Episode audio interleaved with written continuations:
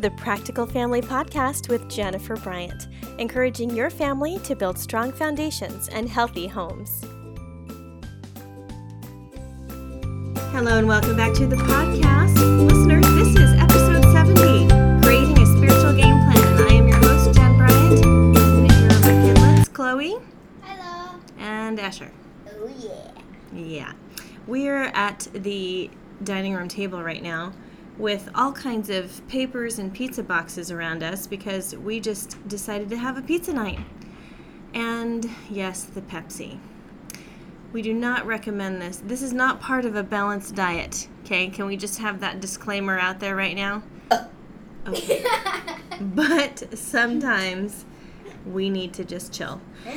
So, speaking of family time and family togetherness, this month we're talking a lot about how to influence your kids for good. You know, like sometimes you're just raising kids and you don't really know if you're on the right track until you talk to other parents, and then what other parents do is not maybe not what you would do or what so and so did.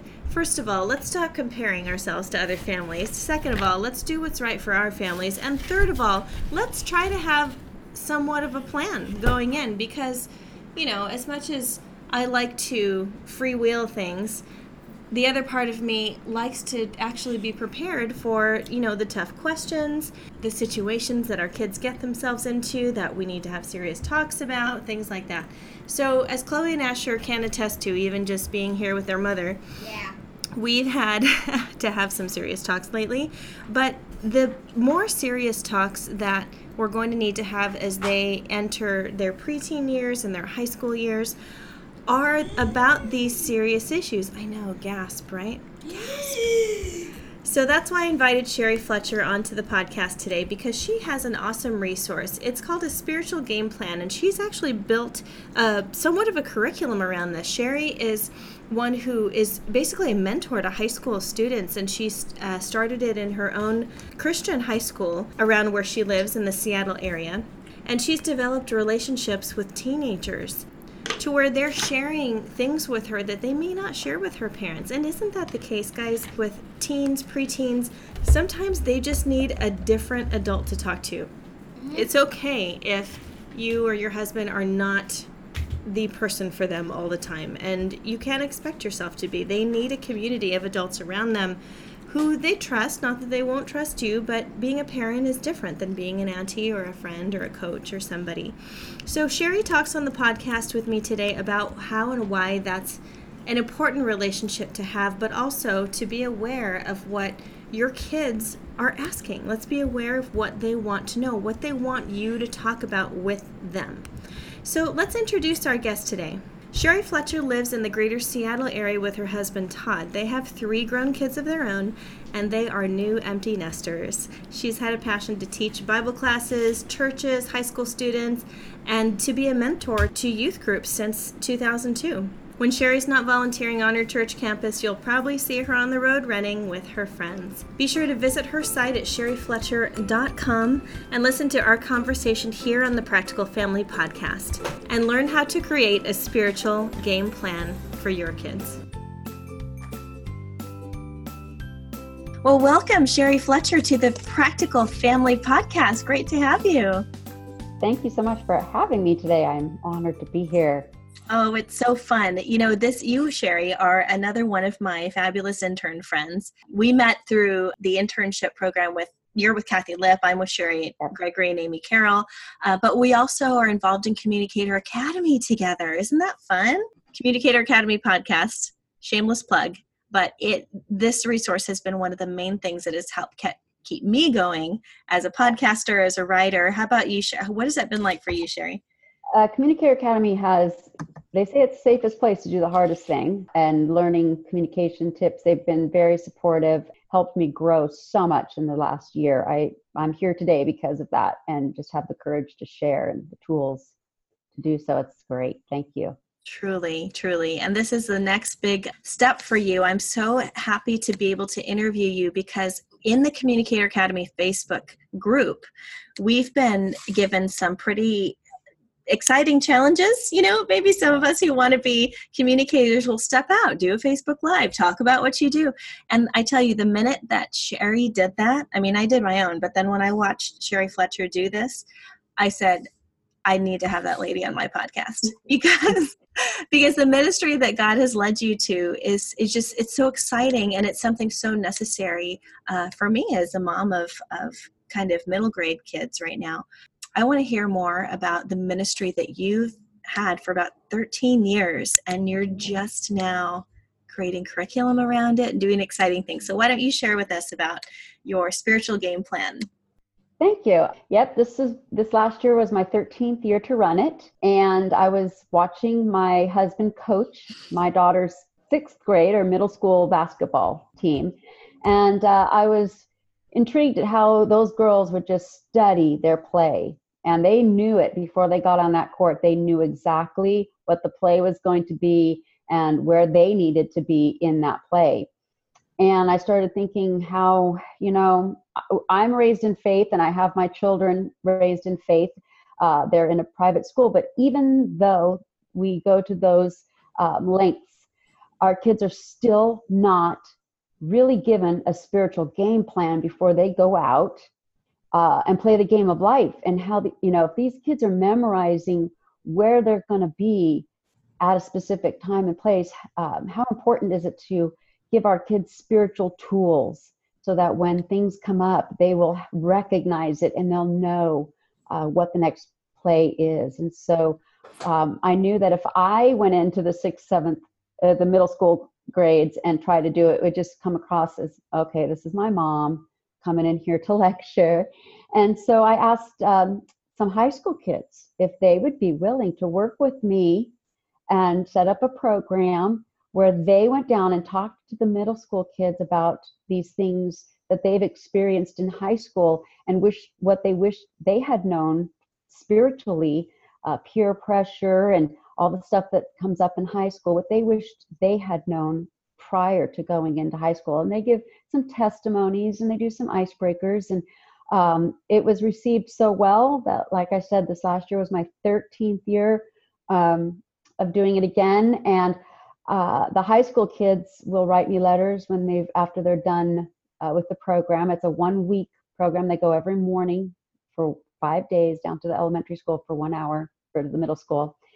And they write me letters and they always say how they thought would be fun to teach the little kids, they call them, but how they walked away learning so much and that they felt prepared to go off into college. And I have a couple adults now, of course, because this is 13 years later, that say it actually, um, some of them said it changed the course of their career and ministry choices. Oh my goodness. What you're talking about is active discipleship and leadership yes. training. That's what you're doing. You're not the one to go in and kind of like mother all these students necessarily. You are discipling them to teach each other. That's incredible. Yes. And to take their leadership seriously and see the impact that they make. Mm. Yes. Wow. So this program is called Spiritual Game Plan.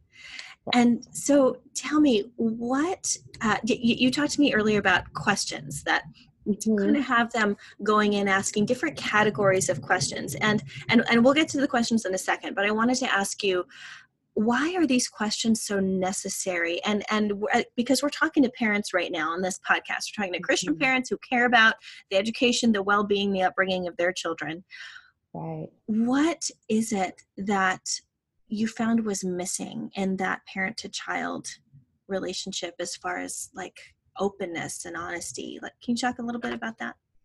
Yeah. Um, as a parent, it's hard to have some of these conversations with your kids. You don't want to presume that they are doing anything wrong or, um, you know, being being um, tempted in ways. You know, we we all know we do, but you don't want to just come out in an accusatory way talking to your child what I have found is that if the parent's embarrassed or uncomfortable, the kids think something's shameful. They think something's like, oh, maybe that's bad.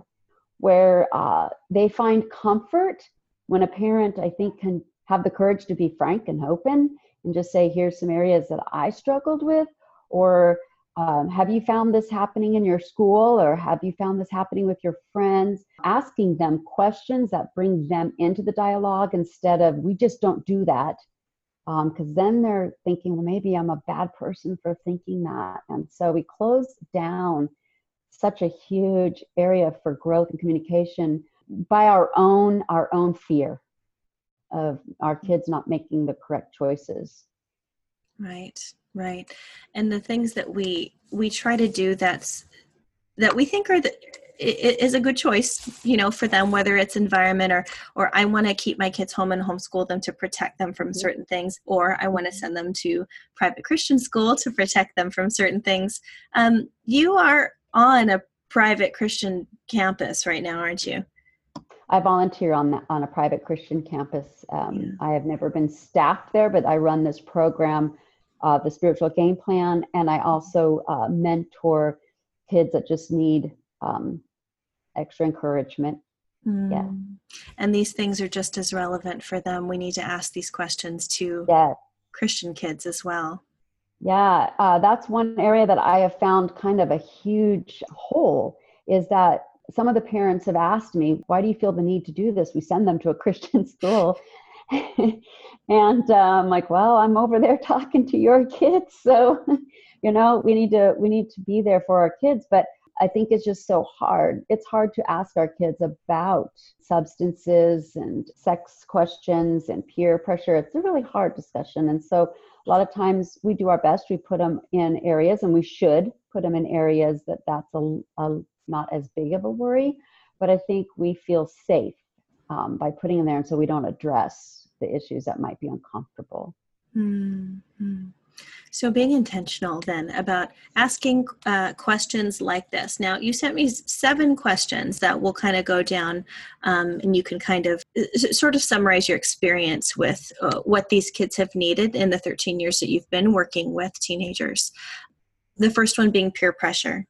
And you put it in terms of what do you wish your parents had asked about peer pressure? Mm-hmm. So this is coming from the kids and not just here, let me tell you about peer pressure as if as if, right? so so what is their response been to that? Um well addressing it and one one uh, answer that i really liked in some of the questions that i've asked was talk to the kid about what it implies. What does it imply when someone asks you to do something that they know you shouldn't? What is it saying about the kid who asked, not about you? And so a lot of times kids feel pressured into doing something because of how they don't how it's going to look. Like I don't want to look like a goody goody or I don't want to look this way or I don't want to make them feel bad. But having the talk to one kid said have the talk about what that implies ahead of time. So when it happens, your child will say, "Oh yeah, this is what we talked about," and what what this implies, you know, is how this kid sees themselves. And also, uh, one thing I'm huge on with kids is convictions. And it says, you know, talk to us about how to stay strong with our conviction. And so asking kids, what are they convicted about? And how will you use that to stand up for yourself or someone else or be able to say no to peer pressures. Mm. So good. So good. So the next one, dating. Yeah. How do dating. they wish their parents had addressed this issue? um, yeah, some kids that I talked to were told you're just not allowed to. Mm. Or they were given a magic number. When you're this age, you can date. And I really think you have to look at the situation surrounding what the date is um, and your own child's responsibility level. If you say you can date at 16, well, I might have one child that was fully responsible and ready to go on a certain kind of date at 16, but the other kid might not have been. So giving a magic number isn't really, it's not a great idea. I personally don't think so um, because some of the kids said, I wish they had talked to us about it. What is dating mean? What what do you think about regarding dating? What makes a person ready? And what are some of the temptations that dating opens up? One thing I like about being on a campus is that the quote unquote dating is always usually geared around a spiritual event.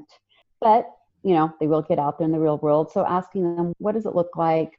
How do you think you're ready to date? And what implies that you're ready to date? Mm. Okay, so those markers, looking for those ma- maturity markers, really. Yeah. Yeah. Um, one person said that um, they wish they had really paid attention more or that the mom would talk more. She said she got shut down quite a bit. So keep talking, moms. But that um, talked to the child about what the kind of people they're drawn to dating. She said that she was drawn to um, very needy men because she was always told what a caring person she was. So addressing maybe some character traits and not just the issue of do or not do or don't date. Mm, yeah, yeah, I can see that. I I remember actually uh, dating um, young men, and whether it was high school or college, who the majority of them had um, come from divorced homes, and uh, not that that's a bad thing on on the child, of course, but. Right. Um, I came from a home where my parents loved each other, and they still do. They've been married thirty plus Yeah. years, and um, and I wonder that looking back, gosh, why why is it? Do and and I think that I had to tell my own young heart. I think I feel a need to make it better for them or to rescue them or Mhm. something to that effect. And so asking questions like that too, like what draws you to certain types of boys and that that is an indicator of you or or vice versa boys to girls you know so i know some Right. young men who feel the need to be that knight in shining armor Right. for very needy girls you know Yeah. One student was told, she kept being told she wasn't ready. And she said then when she got out there as an adult, she never felt like she had guidance of what being ready meant or what a Mm. healthy relationship would. But yeah, under, and, and it's easy sometimes um, when you have a child that's dating someone that maybe you don't care for specifically, blaming things that happen in that relationship on that person. You know, well, my daughter was dating this guy and he made her, you know, do these things. But we need to stop and say, well, what is happening in my daughter's life that she would think that's okay? Or, you know, talking to your kids, dating is preparatory and it needs to be a healthy discussion instead of you're not ready or, you know, don't do it yet or the, just a list of don'ts. right right all right so we've talked about peer pressure we've talked about dating and now the sex word what do uh, what do kids wish their parents had talked to them about regarding sex Yeah, I'm always um, really kind of, I shouldn't say shocked, but I am shocked when I talk to the kids about sex um, because a lot of them, their parents don't talk to them about it. And I'm, and these are high school kids. And so um, they just feel like, okay, they'll learn it or they'll get it in class or they should know by now. And some people that I talked to said, I wish my, my parents had just talked to me straight up about what it is, being frank, asking questions, like we mentioned earlier in our conversation. Don't act embarrassed because then you give them belief that something's not right. And then one uh, gal was saying, you know, just be straight up, but talk about how sex is a good thing in the context that Christ created it. Not just all the bad things about sex, but that sex is good and that God made it for an enjoyment and for a purpose and how it can what it can happen when it when it does happen outside of marriage what are the effects of that? And giving and opening that door communication even talking if they're saying stop it or gross or ew even say continuing to talk later down the road lets them know that you're a safe place to come talk to them about that Right, right. Because those reactions can kind of be a little off-putting for parents, Yeah. right? Like, oh, oh no, enough. I don't want to hear about. I want to picture you and dad. Uh, you know, like Yeah. it's, it's like exactly we can't we can't be afraid of our kids' reactions. Just like when our kids are little, you know, I talked to a lot of young moms. They're dealing with you know the toddler stage, and just because your kid reacts and and cries when you take something away from him doesn't mean that you're being a bad mom like you know like our our ground and and the truth that we hold in our hearts whether it's about discipline or about real love and real relationship that that is a biblical standpoint and it's not dependent on someone else's reaction Mm. you know that we Yeah. are responsible for guiding them so being open with any prior mistakes you made and telling your kid this is a mistake i made and this is what happened and even though that's hard um, them seeing that you are you know, being able to to talk about it instead of them finding out later or if they're saying, "Oh, stop, stop," and you do, then they're like, "Okay, you know, I can't talk to them about that." Hmm. Right. Being honest with our past too, and for some parents, that may be an area to work on first.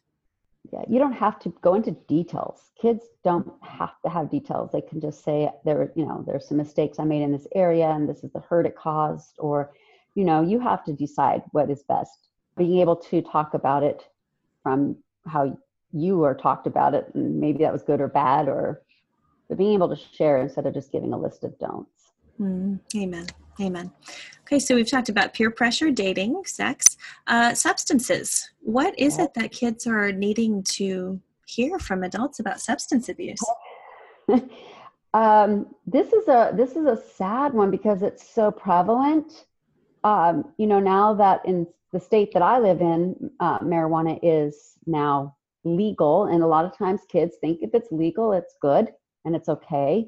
And so what I'm finding is if kids believe that something is hard, it's bad.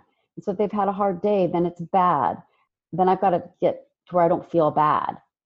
And so, you know, okay, this substance makes me not feel bad for a moment. A lot of the kids that I have worked with that have turned to either alcohol or marijuana and unfortunately harder substances a lot of times they just don't feel valued but they feel like a struggle is a bad thing and something must be wrong with them if they're struggling or something must be wrong with them if they're sad or mad um, social media i think has played a huge role in more substance abuse as the kids i talk to are comparing so much of I'm not this and I'm not that because look at how they are. And so um, they might find acceptance if they join a group that is partaking in substances. Um, but a lot of them just want to feel numb. They don't want to think about what's going on.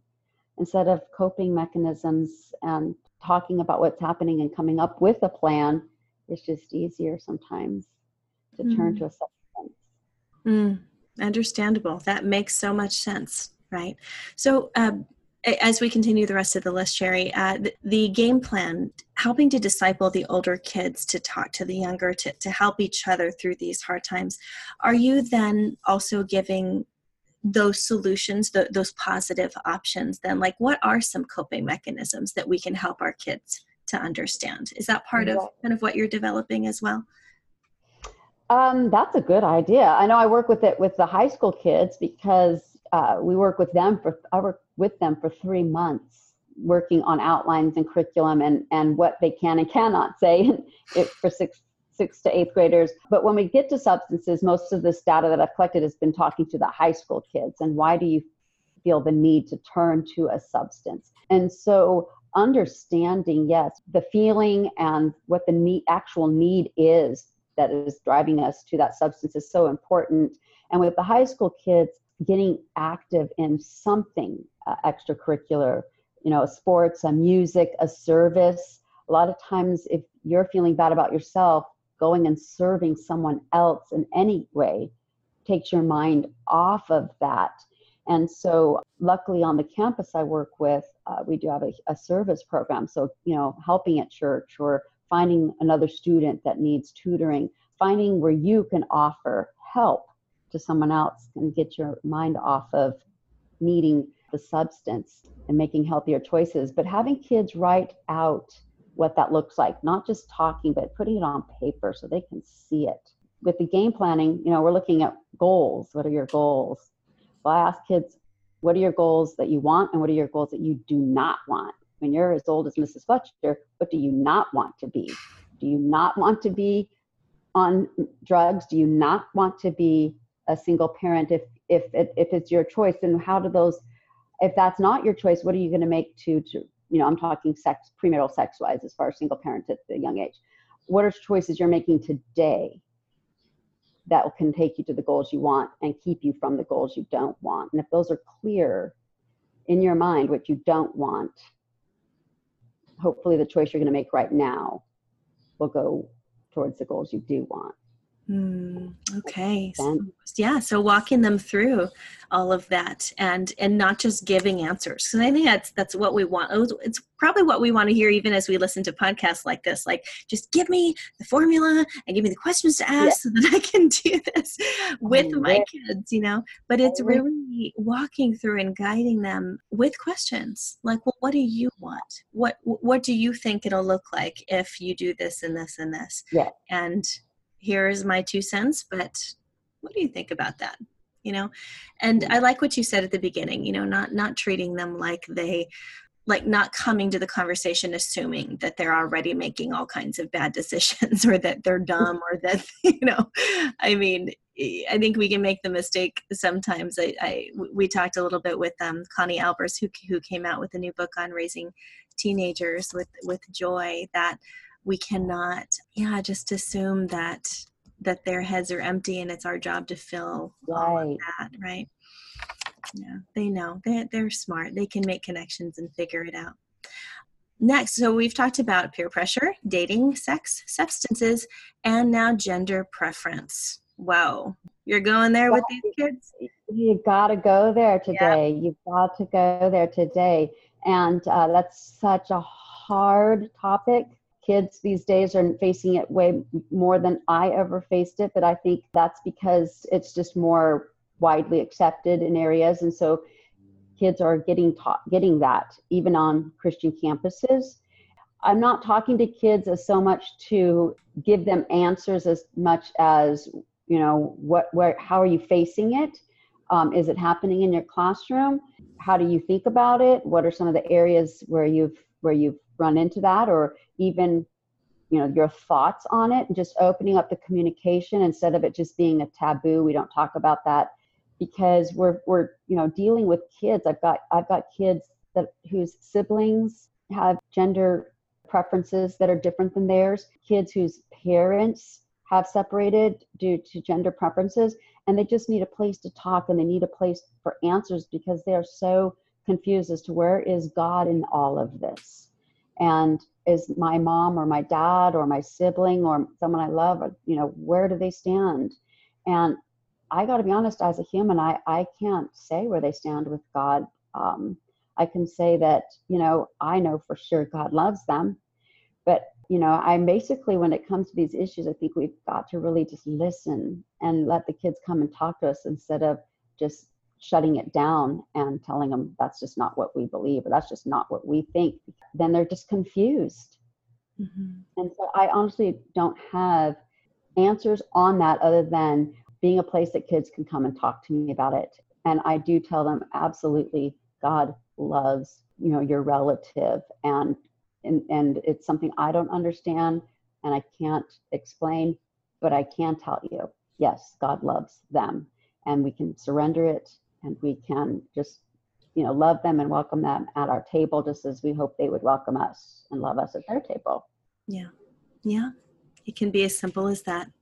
I love that this is one example of where we don't have to have all the answers.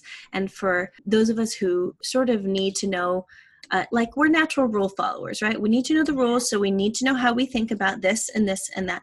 Some of these areas, and and this isn't by any means, you know, my stance on gender preference or anything like that, but sometimes it needs to be as simple as seriously, God loves them. God loves us, no matter what we choose to do, how we choose to live our life we all do answer to God. But let's let's talk about it. You're welcome to ask me anything. I love that stance because that's sometimes all we can do. Moving on from gender preference, the last two questions are more about kind of the general faith aspect of the kids' lives as they're in high school. So, are our kids able to ask or able to question and ask questions about faith, including things like doubts, Talk about that for a second. Like I said, you know, I, I am active on a Christian campus. It is of a denomination. And so a lot of kids that come to our school have been raised, me included, in that denomination. But as human beings, we question and we should question. You know, we should not just take things as is because we are told clearly in the Bible that he comes hiding in sheep's clothing. And so we, you know, Satan will do the worst work right there in your own church. So you've got to be able to stand strong. And that is coming from asking questions.